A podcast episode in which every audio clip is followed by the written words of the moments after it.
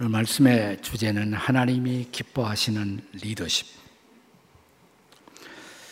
우리가 우리나라 역사, 한국사를 공부할 때 종종 대비되는 아, 리더십으로 임진왜란 당시 해군을 이끌었던 두 명의 리더 원균과 이순신을 비교할 때가 있습니다. 두 사람 다 한국 수군을 통제하는 리더였고 같은 저 남쪽 바다에서 동일한 적인 왜군을 상대로 동일한 아군 수군을 거느리고 싸웠습니다. 하지만 결과적 차이는 정반대였습니다. 원균이 더 많은 아군 수군을 거느리고 유리한 조건에서 왜군을 상대하면서도 패배했을 때 이순신은 훨씬 더 불리한 여건에서 왜군을 상대하면서도 놀라운 승리를 거두었습니다. 그 차이가 무엇일까요? 한마디로 말하면 리더십의 차이였습니다. 우리나라 축구 대표 선수들이 수많은 감독을 바꾸어가며 성적의 향상을 시도했지만 변변치 않은 성적을 거두다가 2002년 월드컵 경기를 앞둔 한국은 전격적으로 거스 히딩커라는 히딩크라는 사람을 감독으로 영입하면서 세계 4강에 드는 기적적인 결과를 가져왔습니다. 우리는 모두 그것이 히딩크의 리더십과 무관하지 않다는 것을 잘 알고 있습니다. 동남아시아 축구 경기에서 항상 최하위를 면하지 못하던 베트남이 히딩크 사단의 수석 코치였던 박항서 감독을 영입한 후 베트남 축구 대표팀은 기대 이상의 결과를 낳는 것을 우리는 목격했습니다.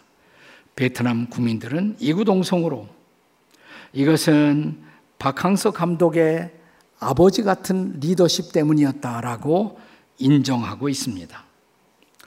영어로 우리는 리더십을 가르쳐 리더라는 단어와 거기다 쉽, 배라는 두 개의 단어를 조합했을 때 그것이 리더십이 됩니다.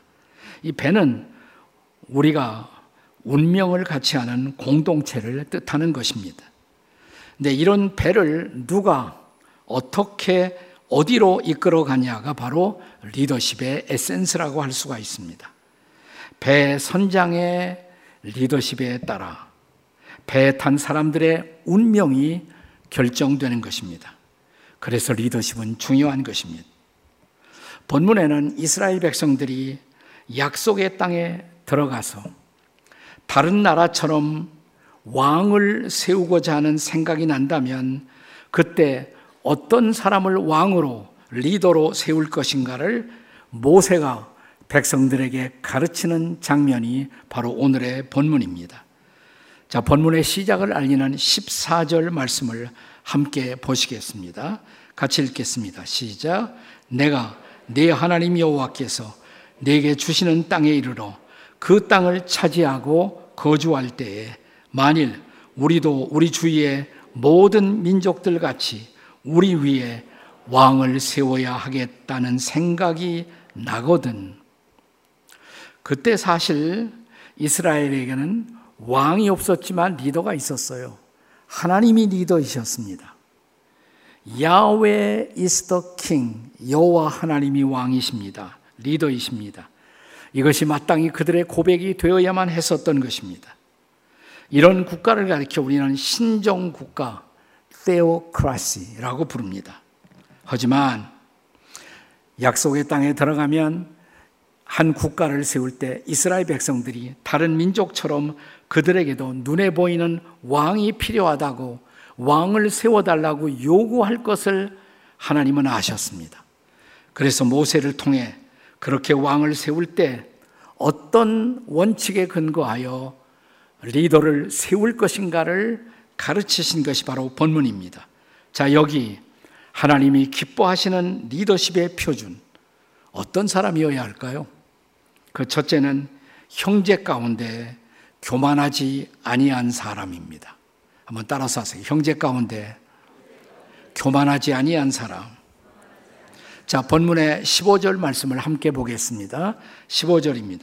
시작. 반드시 네 하나님 여호와께서 택하신 자를 내 위에 왕으로 세울 것이며 내 위에 왕을 세우려면 내 형제 중에서 한 사람을 할 것이요 내 형제가 아닌 타국민을 내 위에 세우지 말 것이며 왜 형제 중에서 리더를 택하게 하셨을까요?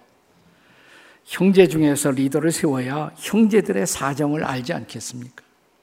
그리고 형제들의 필요를 따라 형제들을 제대로 인도할 수가 있을 것이라고 판단했기 때문입니다. 그러나 형제 중에 아무나 세우는 것은 아니에요. 오늘 본문을 계속 읽어 내려가면 형제 중에서도 절대로 세우지 말아야 할 형제가 있었습니다. 자, 이제 본문의 마지막 구절 20절을 보면 20절 말씀이 이렇게 시작하죠. 자, 같이 읽습니다. 시작. 그리하면 그의 마음이 그의 형제 위에 교만하지 아니하고 그랬어요. 자, 교만한 형제들은 리더의 후배, 후보에서 리스트에서 제외해야만 했었던 것입니다. 우리가 성경을 읽어보면 하나님이 가장 싫어하는 사람, 교만한 사람이에요. 왜냐하면 교만이란 나 자신을 하나님의 자리에 놓고 싶어 하는 죄악이기 때문에 그렇습니다. 베드로전서 5장 5절의 말씀을 기억하시나요? 우리 함께 같이 읽겠습니다. 시작. 하나님은 교만한 자를 대적하시되 겸손한 자들에게는 은혜를 주시느니라.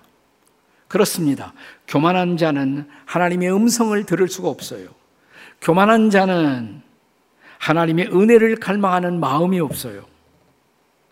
그러므로 하나님은 교만의 반대가 된 겸손한 성품을 가진 사람을 리더로 세우고자 하시는 것입니다. 저 유명한 기독교의 성자요, 위대한 스승이었던 어거스틴은 어느 날 제자들에게 이런 질문을 물었습니다. 그리스도인들에게 가장 큰 덕이 무엇일까? 제자가 묻습니다. 선생님은 그 가장 큰 덕이 뭐라고 생각하십니까? 어거스틴이 대답하기를 첫째는 겸손이지요. 제자는 다시 묻습니다. 그러면 둘째로 큰 덕은 무엇일까요? 어거스틴은 둘째도 겸손이지요. 제자는 다시 묻습니다. 셋째는요? 셋째도 겸손이지요. 그러자 제자가 다시 물었다고 합니다. 겸손의 반대는 무엇입니까? 교만이지요. 그러면 제자가 또 묻기를 어떤 사람이 교만한 사람입니까? 자기가 겸손하지 못하면서도 겸손하다고 착각하는 사람이 제일 교만한 사람이죠. 아주 명대답이죠. 참으로 겸손한 리더. 그는 끊임없이 자신을 성찰할 줄 아는 사람입니다. 그리고 자기 주변을 향해서 마음을 열고 귀를 열고 주변의 사람들의 충고에 경청할 줄 아는 리더. 그가 바로 겸손한 사람입니다. 그리고 자신과 더불어 함께하는 사람들을 신뢰하고 그들의 재능과 그들에게서 최선을 끌어내는 협업의 사람이어야 합니다. 리더가 만약 주변 사람들을 믿지 못하고 혼자서 독단적으로 모든 것을 처리할 때 그는 이미 리더십의 모든 가능성을 상실하는 것입니다. 그래서 오늘의 본문에서 모세는 그의 마음이 형제 중에서 교만하지 아니한 사람, 그런 사람을 리더로 세우라고 말씀하십니다. 이스라엘 역사를 통해서 이러한 하나님의 표준에 가장 근접한 리더가 있다면 누구일까요? 이스라엘 백성들은 이구동성으로 그는 다윗이라고 대답할 것입니다. 하나님의 마음에 합한 사람 다윗. 자, 이 다윗이 세운 다윗의 왕국, 다윗의 나라의 출발을 기억하십니까? 다윗 왕국의 출발은 아둘람이라는 동굴이었어요. 동굴. 지금도 이스라엘 서남쪽 중앙 산악지대에 가면 쉐펠라라는 지역이 있습니다. 그 지역에 아둘람 동굴이 존재합니다. 이 동, 동굴에 한때 당시에 원통하고 억울하고 상처받은 많은 사람들이 동굴에 모여왔습니다. 이 사람과 더불어 다윗은 다윗 왕국의 꿈을 꾸는 것입니다. 사무엘상 22장 2절의 말씀을 우리 함께 같이 읽겠습니다. 다 같이 읽습니다. 시작. 환란 당한 모든 자와 빚진 모든 자와 마음이 원통한 자가 다 그에게로 모여들었고 그는 그들의 우두머리가 되었는데 그와 함께한 자가 400명가량 되었더라. 거기서 다윗 왕국이 탄생하는 거예요. 다윗은 이런 상처받은 사람들의 원통한 소리를 경청할 수 있는 마음의 귀가 열려 있었던 사람이었던 것입니다. 그리고 한때 다윗이 잘못했지만 나단 선지자가 왕의 잘못을 지적했을 때 그는 왕의 보좌에서 내려와 자기의 잘못을 지적하는 신하 앞에 무릎을 꿇고 그것을 수용할 수 있는 그런 겸손한 지도자였던 것입니다. 그가 바로 메시아의 가계를 준비하는 위대한 리더가 되었던 것입니다. 하나님의 마음에 합한 지도자, 하나님이 기뻐하시는 리더십. 그것은 우리들 형제 가운데 겸손으로 자신을 낮출 줄 아는 사람인 것입니다.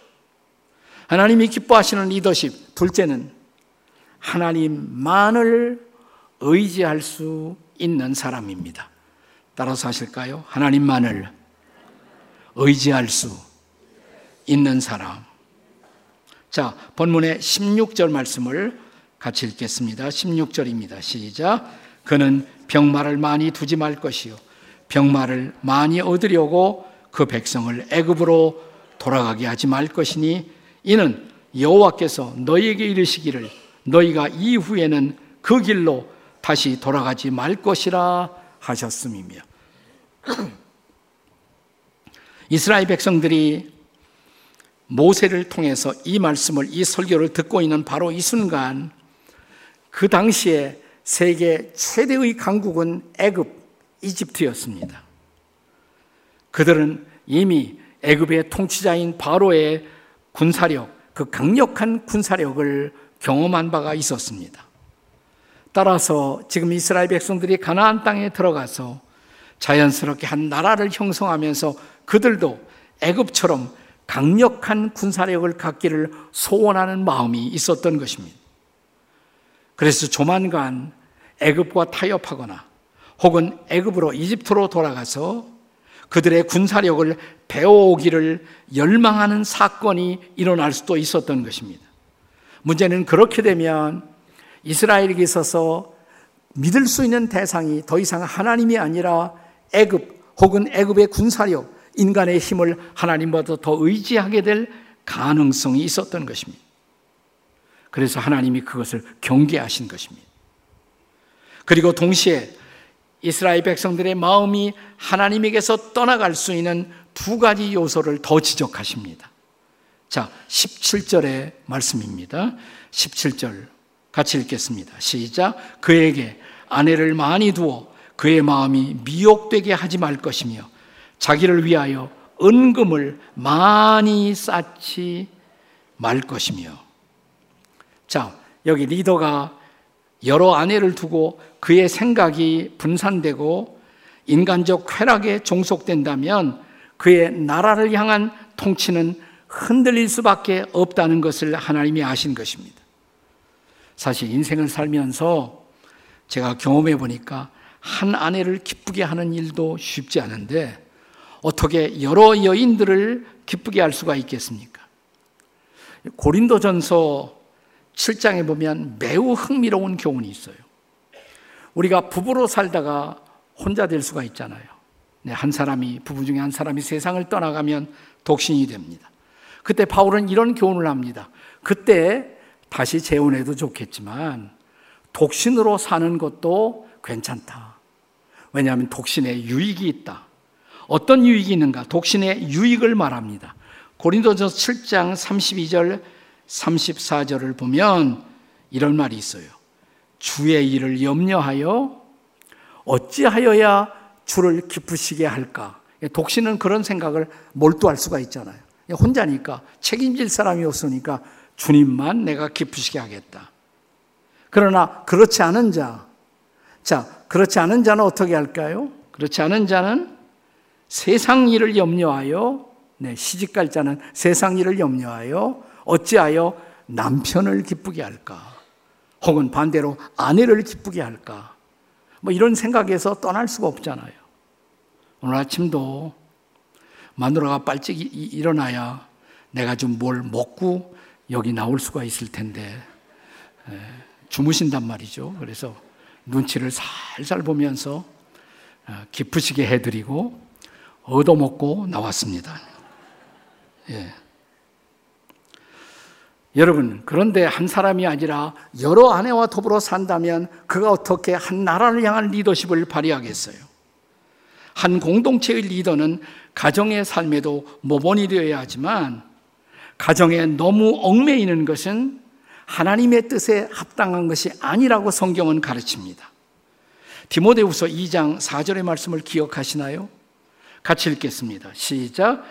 병사로 복무하는 자는 자기 생활에 얽매이는 자가 없나니 이는 병사로 모집한 자를 기쁘게 하려 함이라. 아멘. 우리가 예수님의 병사, 예수님의 군대라는 거예요. 군사. 그러면 군인은 우리를 군인으로 부르신 모집한 그분을 기쁘시게 하기 위해서 사령관을 기쁘시게 하기 위해서 그 명령에 따르기 위해서 존재하는 것이 군인들의 존재 이유가 아니겠습니까? 그래서 우리의 생각이 분산되지 않고 한 분에게 집중된다는 것은 매우 중요한 것입니다. 그리고 또 하나 리더십의 주의사항으로 오늘 본문은 은금을 많이 쌓지 말 것이며 이렇게 말합니다. 재물 획득에 눈이 어두워진 리더가 한 공동체에 긍정적인 기여를 한 역사적 사례는 존재하지 않습니다.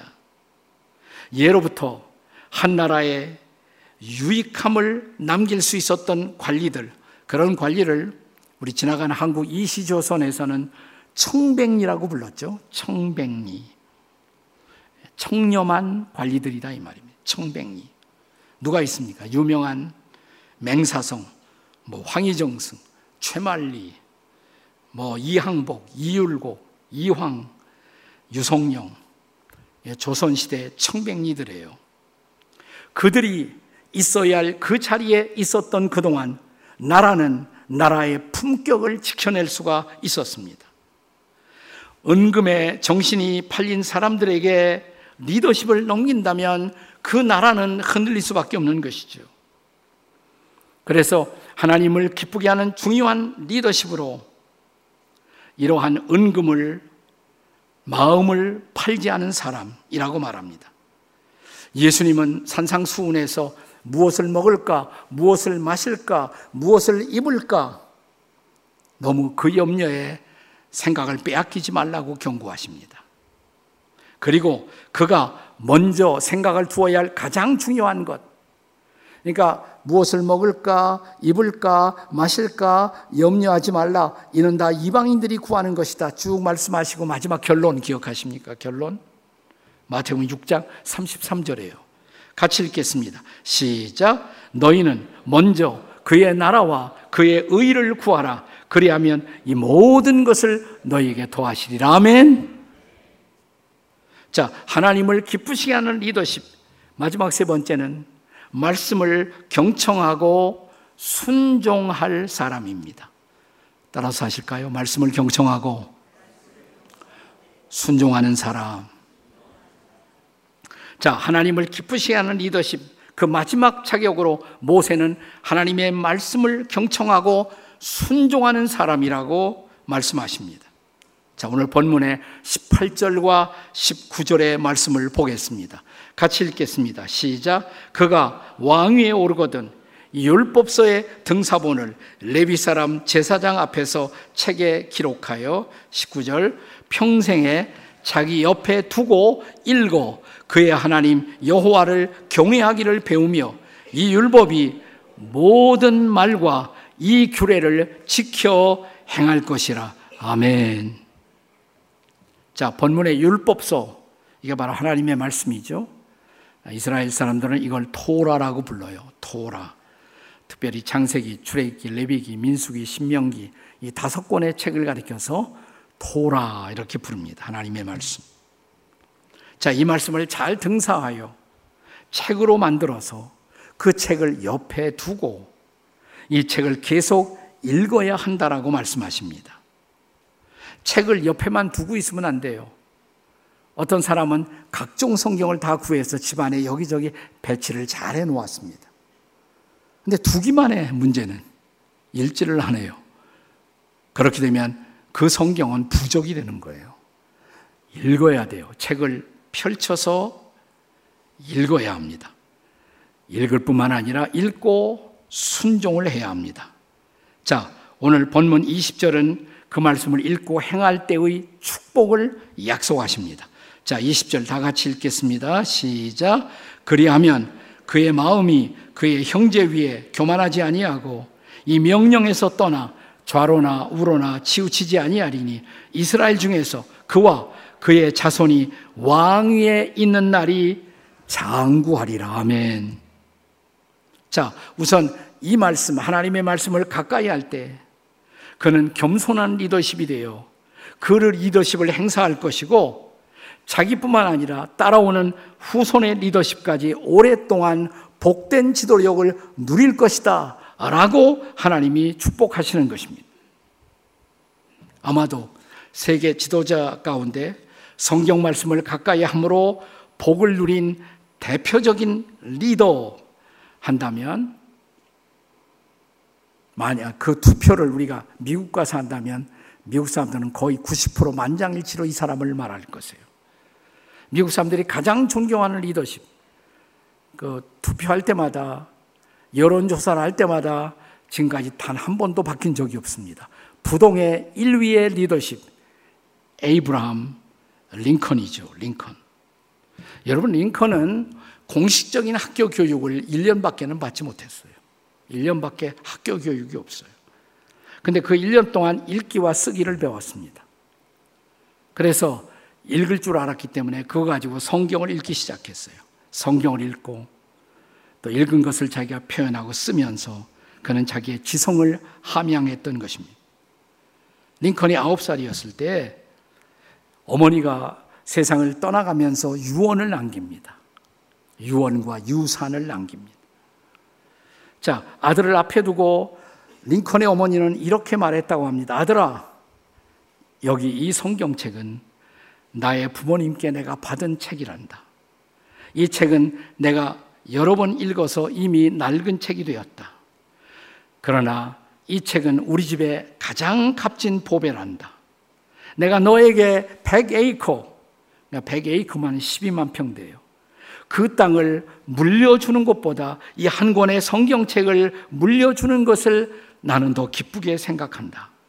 너는 이 성경을 읽고 이 성경대로 살아가는 사람이 되어다오. 이것이 나의 마지막 유언이다. 마침내 미국의 제16대 대통령이 되는 링컨은 다음과 같은 고백을 합니다. 나는 성경이 하나님이 인간에게 주신 가장 큰 선물이라고 믿습니다. 나는 하나님의 선물인 성경의 보화를 캐내기 위해서 날마다 이 말씀을 묵상합니다. 이 성경에는 나의 구주이신 예수 그리스도의 모든 값진 교훈이 다 들어 있습니다.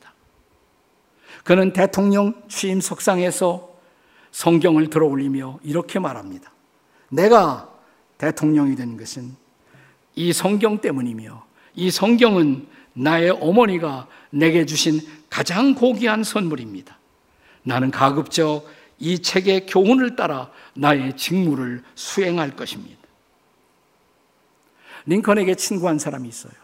나중에 강요도 되었지만, 그런데 그는 신앙이 없었고, 그는 성경을 믿지 않는다고, 그리고 링컨이 성경을 인용하는 것을 마땅치 않게 생각한 친구가 있었습니다. 그 친구에게 어느 날 링컨은 이렇게 말했다고 합니다. 친구요. 그대는 알지 못해서 이 책을 반대하는 것이요. 그대도 나처럼 이 성경을 읽는다면 믿음의 사람이 되고 행복한 삶을 살 것이고 또 영생을 얻을 것이요. 그리고 그는 친구에게 성경 읽기의 원칙을 그에게 가르쳐 주었다고 합니다. 나는 이 책을 읽는 중에 이해가 되는 것은 즉각적으로 그대로 받아들이고 이 책을 읽다가 이해하기 어려운 것은 믿음으로 수용하고 하나님께서 후일 깨닫게 해 주시기를 기도한다오. 그러면 이 책은 날마다 나를 인도하고 날마다 내 인생에 한없는 유익을 제공하곤 한다오.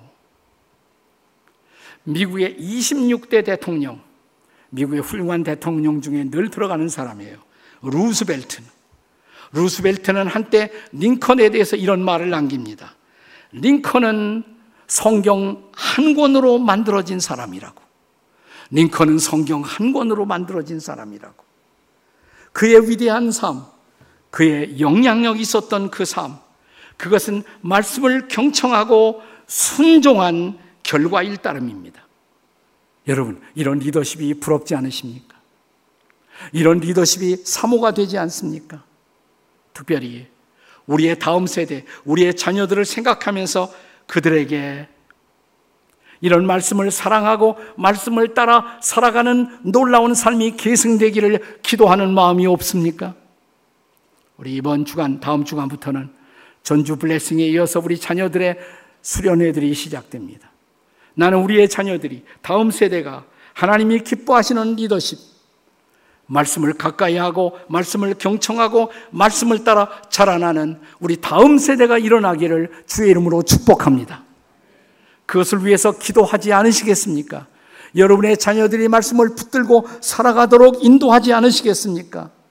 그때 비로소 우리는 역사의 미래를 말할 것이고 교회의 미래를 말할 수가 있을 것입니다. 하나님이 기뻐하시는 리더십이 우리 가운데 일어나기를 주의 이름으로 축복합니다. 축원합니다. 기도하시겠습니다.